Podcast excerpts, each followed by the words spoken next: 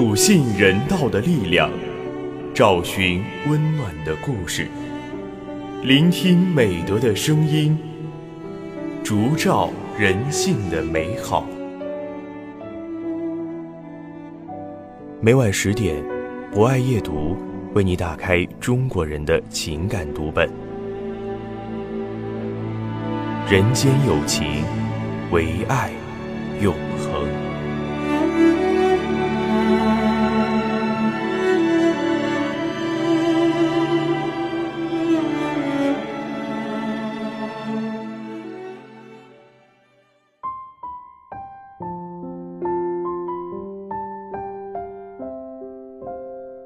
间有情，唯爱永恒。大家晚上好，欢迎收听今晚的。博爱阅读，我是今天的主播袁红锦。说起父母这个词，我想大家都会问我同一个问题，那就是你爱你的父母吗？那在生活当中，你又是通过怎样的方式去表达你对他们的爱呢？在今晚的博爱阅读当中，我将与大家分享由卢海娟撰写的生活小故事《父母需要轻轻的啃一啃》。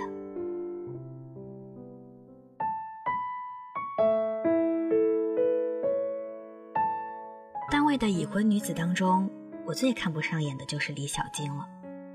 结婚六年了，还常常带着老公和孩子去父母家蹭饭吃。不但如此，几乎每次饭前还要给父母打电话。今天让母亲炖条鱼，明天让包饺子。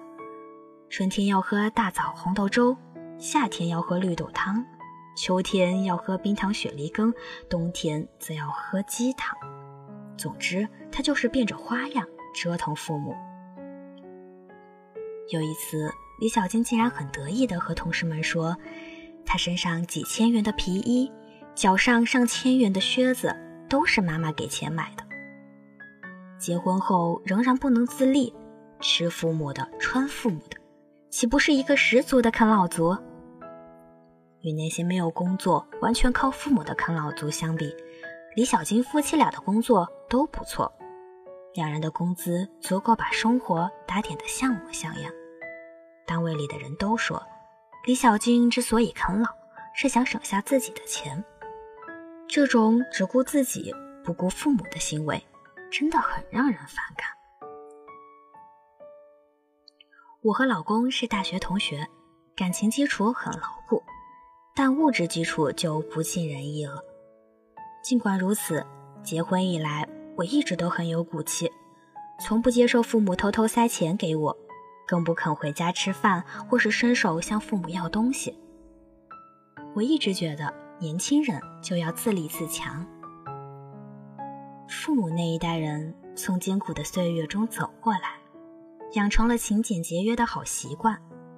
每次回家看到的都是父母清汤寡水的一饭一菜，看着很心疼。我总劝他们要吃得好一点，要舍得为自己花钱。父母虽然退休了，但他们有积蓄，况且退休金也很乐观。母亲却说：“年龄大了，饭量就变小了，两个人能吃多少东西呢？炖一条鱼，一半都得倒掉，浪费。”闻听此言。我忽然想起了李小晶，想到她在电话里津津有味地与母亲谈论饮食，仔细回想后，我发现李小晶每次下班钻进菜市场，十粒蔬菜、鸡鱼蛋肉等食材总是不辞辛苦的大包小包往家里搬。他还常没心没肺地对我们说：“让父母做饭是老人最好的运动方式。”我半信半疑。决定模仿着李小晶的做法。此后，我也经常买些菜带回家里。父母的餐桌上渐渐丰盛了起来。做饭时，厨房饭香袭人，母亲忙得不亦乐乎。老公、孩子在客厅里陪着父亲看电视，有说有笑。吃饭时，母亲笑着说：“还是人多吃饭香，我胃口都变大了呢。”每年春节，我都会给母亲置办年货，买衣服、发红包，觉得这样做是尽孝，责无旁贷。父母也总是要给我压岁钱，但我都拒绝了。毕竟啊，已经结婚了，怎么还能伸手要父母的钱呢？父母拗不过我，于是每次都收起来了。也许是我的刚强刺伤了父母。父母和我唠家常，总会避开与钱有关的话题。可是那份心疼与牵挂一直写在脸上。今年过年，我向父母撒娇要压岁钱，父母乐不可支，从抽屉里拿出红信封，把钱包好，喜滋滋地交给我。我才发现，父母的抽屉里有一大叠没有用过的红信封。后来我又发现，大枣粥呀、绿豆汤、雪梨羹、老鸭煲都是最适合老年人的养生保健食物。只是没有儿女的要求，父母怎么舍得对自己那样奢侈呢？终于明白，我们应该向李小青学习，轻轻地啃一啃老，就像给年迈的父母抓一抓痒，做个会啃老的孩子吧，爱父母。也要给父母爱我们的空间和机会。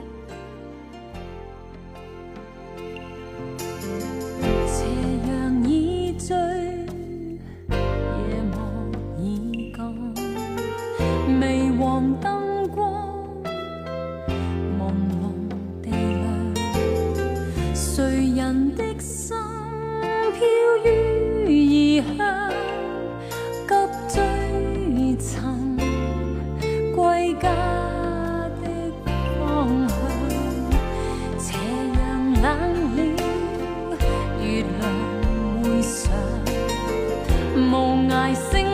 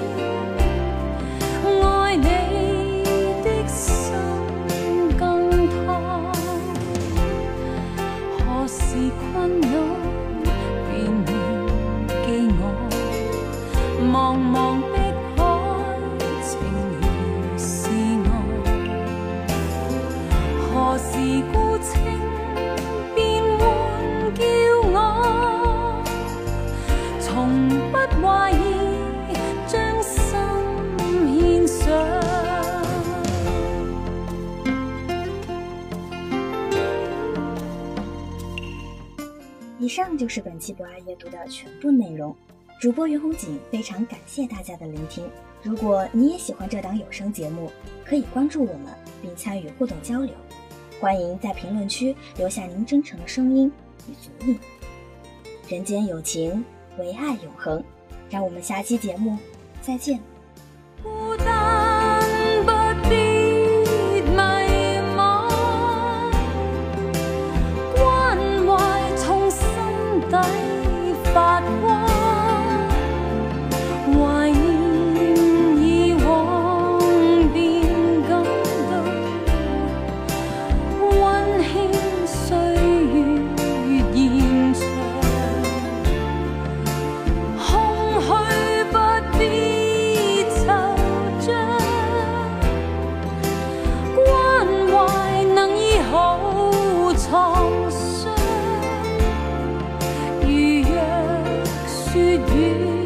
月天，